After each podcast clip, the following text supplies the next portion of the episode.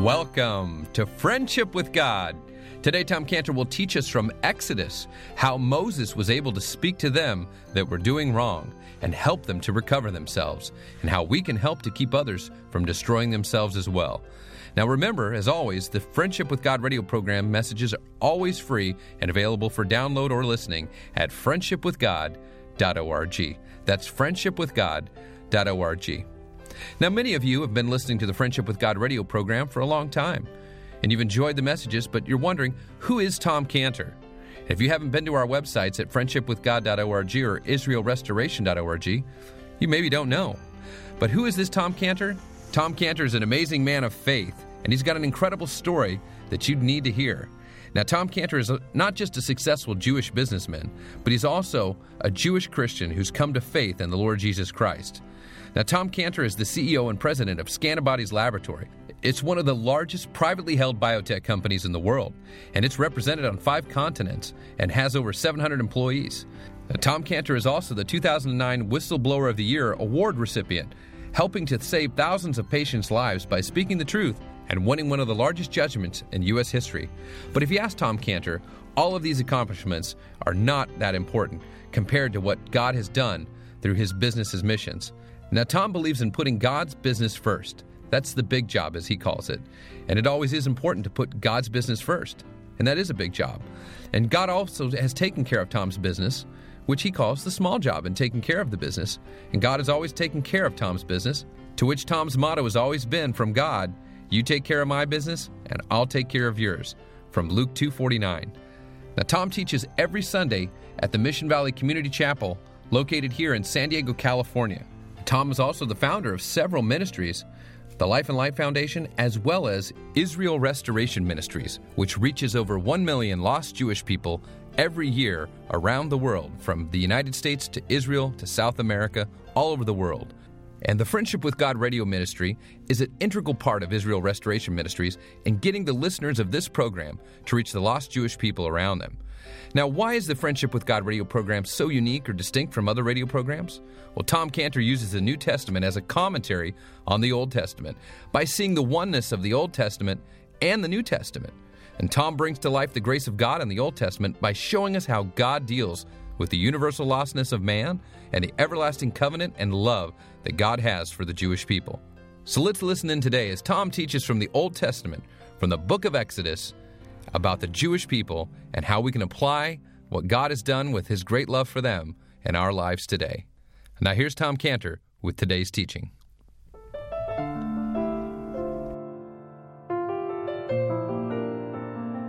Now notice in verse 13 of Exodus 2, it says that he said to him that did the wrong. Moses then addressed the one of the Hebrews, and it says, he said to him that did the wrong. To see what Moses was thinking when he did this, we have to turn, please, to a very important passage about this very, very portion here of Scripture in Exodus 2. Turn to Acts chapter 7, verse 24 through 26. Acts 7, 24 through 26. And there it speaks about, or gives a comment about what's happening here in our passage. And it says here, Stephen is saying, "And seeing one of them suffer wrong, he defended him and avenged him that was oppressed and smote the Egyptian. For he supposed his brethren would have understood how that God by his hand would deliver them. But they understood not. And the next day he showed himself unto them as they strove, and would have set them at one again, saying, Sirs, ye are brethren. Why do you wrong one to another?" So we see here an insight, more insight into where Moses was thinking. And we see Moses here as the great man of vision. The great man of vision. Here, he has a great vision for the Jewish people. Moses envisions the Jewish people in a state of unity, in a state of echadness, in a state of being together. And he wants to see in the Jewish people what's spoken of in Psalm 133:1, where it says, "Behold, how good and how pleasant it is for brethren to dwell together in unity." What Moses wanted to see for the people should be our goal, to see brethren dwell together in unity. Moses was trying to bring about a reconciliation among his brethren. And the greatest enemy to reconciliation, the greatest separator, is P-R-I-D-E, pride. This is so clearly addressed by the Lord Jesus Christ in what was recorded in Luke 9:46 through 48. Please turn. Luke 9:46 through 48. And there we read this. Then there arose a reasoning among them, which of them should be greatest. And Jesus, perceiving the thought of their heart, took a child and set him by him, and said unto them, Whosoever shall receive this child in my name receiveth me, and whosoever shall receive me receiveth him that sent me. For he that is least among you all, the same shall be great. Now here's the question, and the question was among them, who was the greatest? Who was the greatest? It's always the goal of pride, to be the greatest, to be on the top, to be number one. And you can just see the heads of these disciples there becoming more and more inflated like balloons. And notice how the Lord comes into the group and he just pops those balloons. First of all, when he comes into the group, all talk stops. Such an important issue, he needed to bring it out to the open. And so it says here, and Jesus perceiving the thought of their heart. That's sobering, to realize that the Lord always perceives the thought of the heart. He perceives the thought of the heart, because that's the place in the heart where pride germinates and takes root. And it says it's the thoughts of the heart. And he saw those evil, proud thoughts like weeds getting a foothold in the heart, and weeds that he needed to dig up. And so what did he do? He takes the weed digger in his hand and goes to work with what he's about to do here to unearth and cast out the weeds of pride. So what does he do? Masterfully, he takes a child. And he takes the child. It says he put the child by him. My guess, he put the child on his right side in the favored position of being at his right hand. And then he said that the child represented him, and that whoever received the child in his name, that the person received the Lord Jesus Christ. He said that if a person loves children and a person thinks of himself as small as children do, and thinks of others as bigger than them, and those that have more knowledge and more wisdom than they do, as children do, and thinks of himself as the learner, and thinks of others as the teacher, and thinks of himself as one who needs to learn, as children do, and thinks of himself as needing help from others, as children do, and thinks of himself as dependent, is ultimately dependent on God, as children do. If a person thinks of himself like that, then he thinks of himself as the least among them, and then the Lord Jesus Christ, he has become the great in God's eyes. Now, back in Exodus 2, in verse 13, Moses says, Wherefore smitest thou thy fellow? So here we see Moses as the great reasoner. He's a great reasoner here. In his position, as we've seen, as the non-combative, humble, gentle, reasoning, patient teacher and instructor, and as his position, he's trying to lead them gently to repentance. Moses reasons with them, and he asks the question. He asks them a question so that they'll think. And he says, Wherefore? Question mark. And we see him here trying to reason with the person by asking a question. We freeze that scene. We freeze that picture of Moses in our minds, of him reasoning with questions, and we see a picture of God. We see a picture of what God does as he reasons with his lost Jewish people. We see this in Isaiah 1:18, where he says to his lost Jewish people, Come now, and let us reason together, saith the Lord. Though your sins be as scarlet, they shall be as white as snow. Though they be red like crimson, they shall be as wool. Just like Moses, the Lord Jesus Christ here is reaching out his hand. He reaches out his hand. He reaches out his hand, which is a hand of reason, but he first starts off with a hand of invitation when he says, come now, come now. He uses the word now, not just come, but come now. He was saying, don't put this off, coming to God. He was saying, don't put off coming to God to a time when you feel like it. Don't put off coming to God for a time when you feel religious. Don't put off coming to God after you've had all your sinful fun in the world. Don't put off coming to God for another time, because he says, come now. Come now, not later, but come now. Those words of come now show that there's no coming to God unless it's coming now to the Lord Jesus Christ. That's what he meant when he said in John 14:6, I am the way, the truth, and the life. No man cometh unto the Father but by me. There's no coming to God from a great distance. As we remember the prodigal son who ran into his father's arms and he confessed his sin. And so God says, come now, to indicate that this is the time to run into God's arms for mercy and forgiveness of sin. And then the Lord says, let us reason together. Just like Moses, God wants to reason with man. So he asks a question. And it also says that about the prodigal son, this idea of reasoning, that before he returned to the father, it says, uses these words in Luke 15:17, he came to himself. It says that. He came to himself. In other words, he reasoned with himself. And he asked the question, how many servants have enough to eat and I don't have enough to eat? So he's reasoning. He's coming to himself. And God wants man to come to himself. God wants man to reason with himself, with God. And God wants man to reason like this, as if waging a war against God. The reasoning would be, do you really think you can win that war against God? That's the kind of thinking that God wants man to come to. God wants to reason with man as God puts on the table. He puts on the table his offer to man, puts it on the table, and then he pushes it across the table to man and say, what do you think? And that's what Isaiah 1:18 is all about, is he says, what do you think? Your sins are as scarlet. They can be as white as snow. And he pushes it across the table as an offer. And he's offering total forgiveness for sins, total removal of man's sins. God's offer, though your sins be as scarlet, they shall be as white as snow. How's that possible? We know it's possible because God became a man, the Lord Jesus Christ, and died for man's sins, and his blood paid for it. So therefore, he's so happy, and it's almost as if you can see God saying, I'm so happy to put this offer on the table and push it over to you, that though your sins be as scarlet, they shall be as white as snow. So just like Moses, God asks a question to evoke reason. Turn, if you would, to Ezekiel 18:30-31. It says, therefore, I will judge you, O house of Israel, everyone according to his ways, saith the Lord God.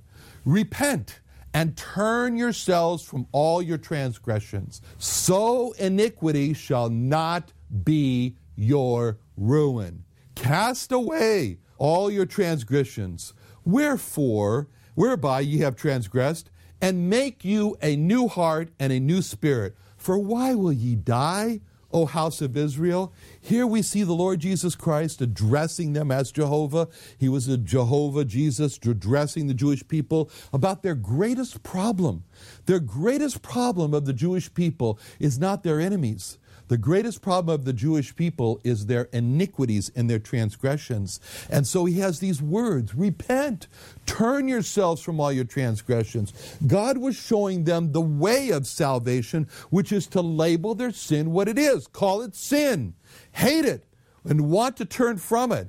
And then with this words, so iniquity shall not be your ruin. The Lord was showing them that to die in their sins and to be cast into hell was an absolutely unnecessary disaster. It was an absolutely unnecessary catastrophe.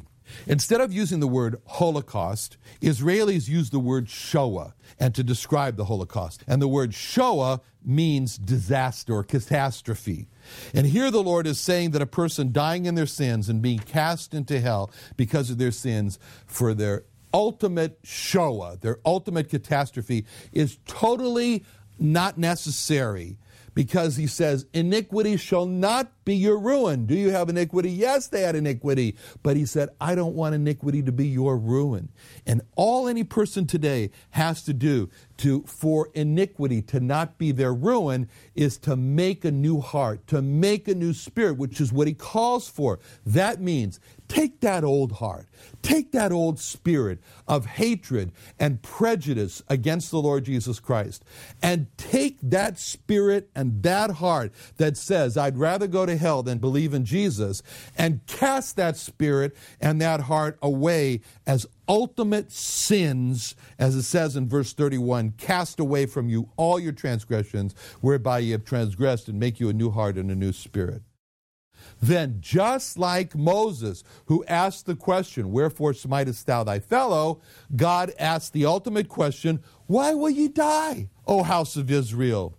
God, the great reasoner here, is saying, go ahead, make a list of every reason of why you should not come, O Jewish person, to the Lord Jesus Christ. You don't have to die and be in hell forever. God's saying, go ahead, make your list against me. God, the ultimate reasoner, says in Micah 6:3, O my people, what have I done unto thee? And wherein have I wearied thee? Testify against me. God says that. God calls on the Jewish people, testify, stand up as in a court, and logically and with reason and clarity, make your case against me. Testify against me. And the Lord Jesus Christ here, Jehovah Jesus, is pleading with his Jewish people with the question designed to evoke reason. O my people, O Jewish people, what have I done unto thee? And wherein have I wearied thee? How have I warned you out? Then the Lord Jesus Christ, the ultimate reasoner, gives the challenge, like throwing a sword on the ground, to the Jewish people, and he says, testify against me. He's saying to the Jewish people, to them, make your list. Put down all the reasons for why you will not come to the Lord Jesus Christ. Make the list. Make it complete. God says, let's see what it looks like. What's on your list? What could be the first item on your list? Number one, the Crusaders killed the Jews. Well, the Crusaders were the Crusaders. And what did they have to do with the Lord Jesus Christ? They said they were killing the Jews for the Lord Jesus Christ. The Crusaders said what they said.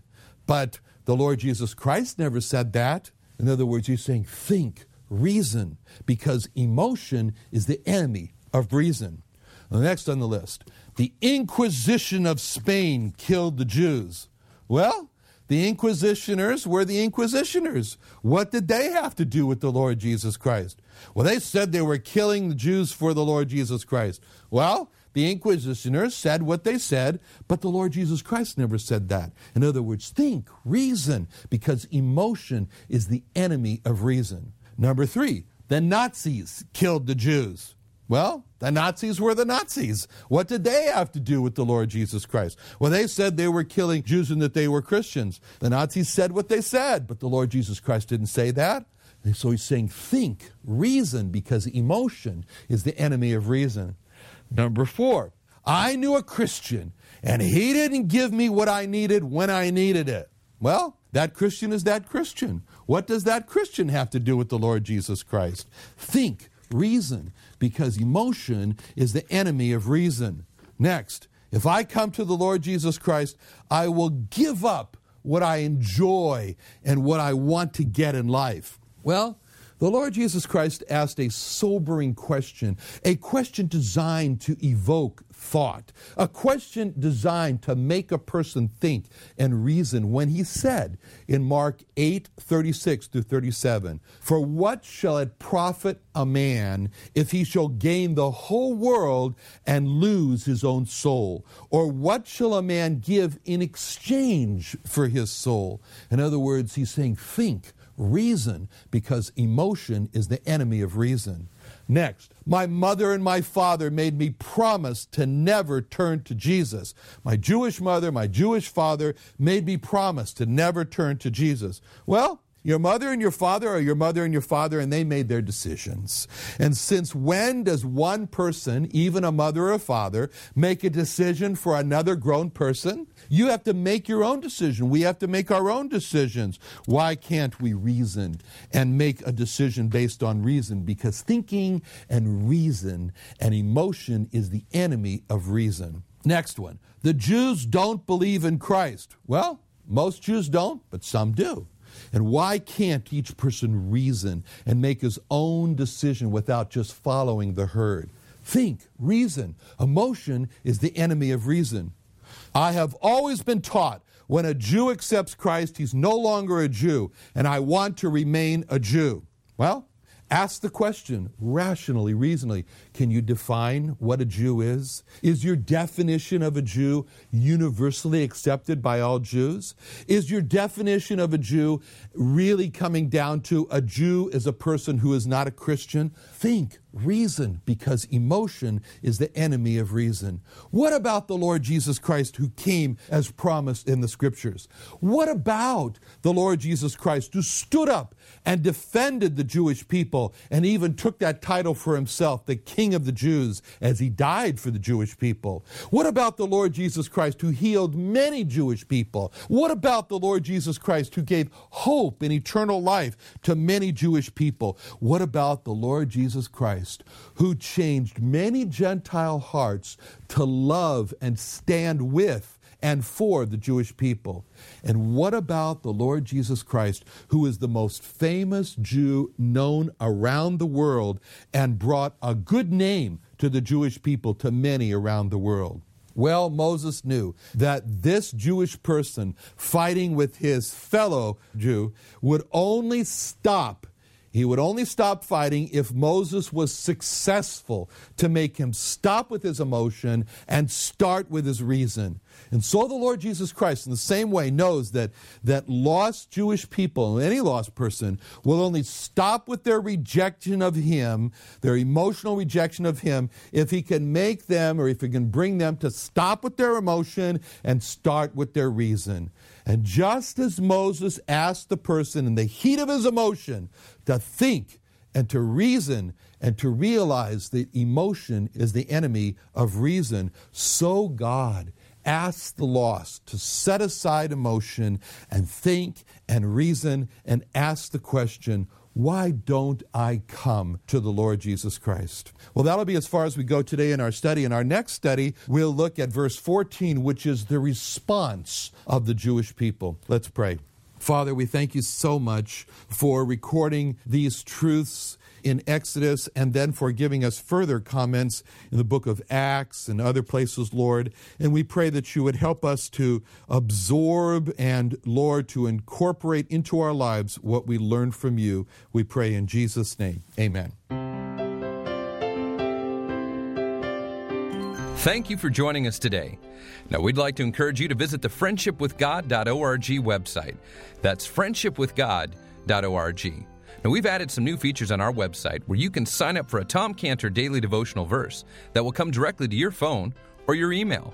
So go to our website today at friendshipwithgod.org. That's friendshipwithgod.org. And just sign up right online to receive a Tom Cantor daily devotional verse right on our website.